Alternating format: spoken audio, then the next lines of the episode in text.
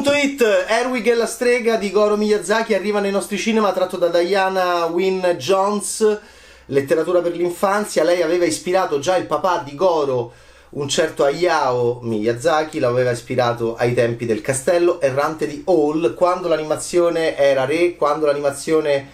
i primi, quindi fine anni 90, primi anni del 2000, quando l'animazione aveva vinto mh, epocale l'Orso d'Oro al Festival di Berlino con quale film? Con,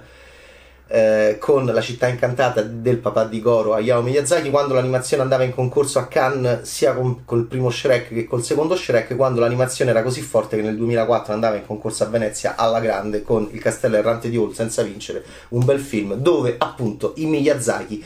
già c'era Goro che muoveva i primi passi accanto al papà collaboravano con la grande letteratura per l'infanzia inglese della Jones. Ok, benissimo. Adesso si torna, quindi è un affare di famiglia. Goro è il figlio, è il suo terzo lungometraggio, non è niente di eccezionale, Erwig la strega, ed è un film anche poverino che ha dei problemi in sé di identità, ma è un special televisivo o è un film? Ma è una saga o è un, o è un film unico? Ma è il primo film in CGI dello studio Ghibli e come mai è così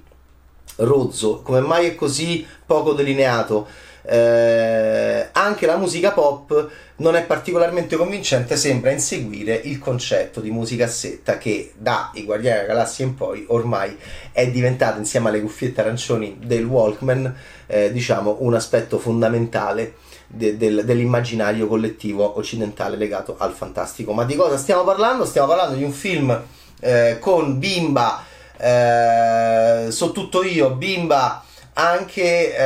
eh, bimba anche molto forte, troppo forte, orfana, lasciata da donna che, se, che, scappa in un inizio di film che ci fa pensare a grandi avventure e poi invece arriveremo a una magia domestica devo dire di Tinello, molto piccola, molto casalinga, in realtà l'inizio ti fa pensare a qualcosa di molto più affascinante, come i capelli rossi che sono anche animati di questa donna in motocicletta che scappa e, e che poi molla sta bimba eh, in un orfanotrofio. Eh, crescerà questa bambina, verrà presa poi da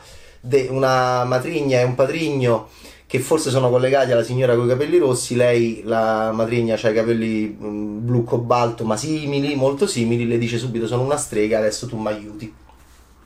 Anche questo non aiuta a, a, a, alla magia, diciamo è un film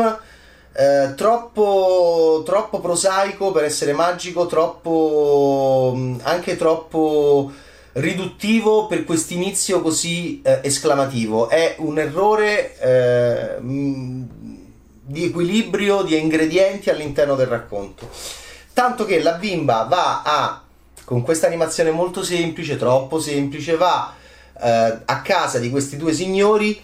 Anche Mandrake, che è l'uomo alto alto che accompagna eh, questa signora bella iaga col capello blu cobalto, la, blu cobalto, la matrigna, Miyazaki subito fa vedere una magia che non è magia perché attraversa dei muri. Questo signore già nel momento in cui va a fare il colloquio anche lì Miyazaki sbagli, cioè tu vai troppo avanti e eh, rendi questo fantastico così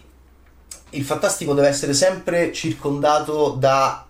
eh, degli occhi che non dovrebbero vedere e se no non è più fantastico, se no è reale. Allora Miyazaki fa proprio un errore eh, narratologico che, che Todorov lo avrebbe menato perché rende il fantastico realistico a subito per come fa vedere questi due tizi che vanno all'orfanotrofio a prendere la bimba e sono chiaramente due persone legate al mondo della magia, ma lampante c'è lui che attraversa i muri e subito ce li fa vedere, c'ha le corna e quindi non c'è la chiusura della porta Harry Potter è a casa mia poi e quindi insomma Hogwarts sta di là, sta in quella dimensione lì, poi ci sono i babbani. No, Miyazaki non crea la divisione tra mondo babbano e mondo magico e questo è un grosso problema di disorientamento totale narratologico dello spettatore che porta il testo ad essere eh, sostanzialmente inefficace. Una volta arrivata nella casettina, siamo in Inghilterra negli anni 90, eh, la bimba non vuole fare niente, in realtà Bella Yaga le dice no, adesso tu vieni a fare la magia, la magia, la magia! La bimba ha delle idee della magia molto anche ricche, molto alte, in realtà Bella Yaga, quella è carina come idea, la porta in, una, eh, in uno studio che è pieno di fango. Non è lo studio Ghibli, perché questo studio Ghibli è tutto pulito, in realtà lo studio di Bella Yaga per fare la magia è tutto fango, poi eh, Cenerentola la vessa, eh, non le insegna poi tanto, e, e la bimba si arrabbia. Cercheremo di capire nel tempo, mm, con una certa noia di fondo, se questi due signori, che non so signori, sono maghi, va bene, sono istari, eh, tolkienianamente sono appunto non babbani, se cerchiamo di capire se Mandrake e eh, Bella Yaga sono collegati alla donna con i capelli rossi. Sì, Miyazaki ce lo dice anche prima della rivelazione finale attraverso delle, dei flashback sbagliatissimi anche lì dove svela tutto e dove vediamo della gente che suona il rock and roll perché mamma ti ha lasciato una cassetta Guardiani della Galassia anche lì Miyazaki arriva dopo, troppo dopo. Mamma ha lasciato una cassetta con una canzone c'era un gruppo rock tutti sti gruppi rock del passato che continua a essere un'idea anche qua all'interno del racconto fantastico c'è l'idea del gruppo rock Indovinate un po', tre elementi, indovinate un po' da chi era composto, anche qui non c'è sorpresa finale perché Miyazaki già a metà film ce lo fa vedere. Va bene, poteva essere anche lì, Miyazaki sbaglia un'altra cosa, cioè eh, cosa era successo tra questi tre, perché la, i capelli rossi stanno a fare... Eh, capelli rossi animati, motocicletta inizio, sta facendo quella grande avventura iniziale che la, l'ha costretta a lasciare la bimba, eh, mentre invece era successo qualcosa di melodrammatico all'interno dei tre del gruppo rock, voi direte vabbè ma tutto ciò allora se è saga, eh tutto ciò se è saga è, è chiaro che deve essere saga perché Miyazaki fa un finale che se non è saga lo ammazziamo, ma la domanda è sarà saga? Eh, ecco perché eh, presentazione a Cannes, uscita nei cinema, speciale in televisione, Erwig e la strega di Goro Miyazaki non sappiamo bene che cos'è e oggi, amici miei, lo sapete molto meglio di me, circondati come siamo da prodotto audiovisivo di grande interesse e di grande stimolo, ok? Che sia una serie televisiva, che sia un film, se non c'è da parte loro, dei realizzatori, una idea editoriale marmorea, anche in Italia lo stiamo capendo, marmorea, noi rischiamo di ricevere questo testo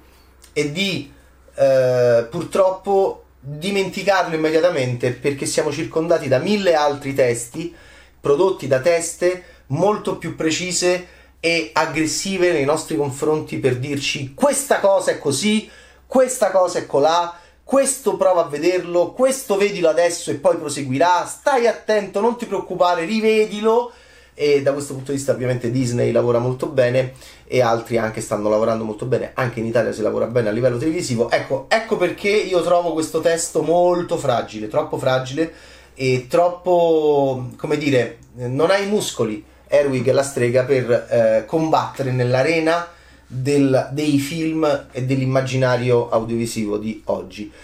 e devo dire che non è un granché come cartone animato, non è particolarmente divertente, non è particolarmente spettacolare, le magie finali, ci sono i vermi,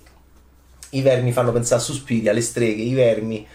eh, sappiamo Suspiria quanto è importante in Giappone, questo appunto è un testo che viene da, non dal Giappone ma dalla, dal mondo anglosassone a livello letterario, però poi viene portato appunto in Giappone dallo studio Ghibli, non è più la stessa cosa, anche Joe Isaishi manca tanto, no? quella musica così peculiare come era stato peculiare Morricone, lo diciamo Isaishi per Miyazaki è veramente no? il Rota per Fellini, il Morricone per Leone, sì, assolutamente sì, il Badalamenti per Lynch abbiamo finito il Pierzanti per Moretti, il Piovani per Moretti, basta.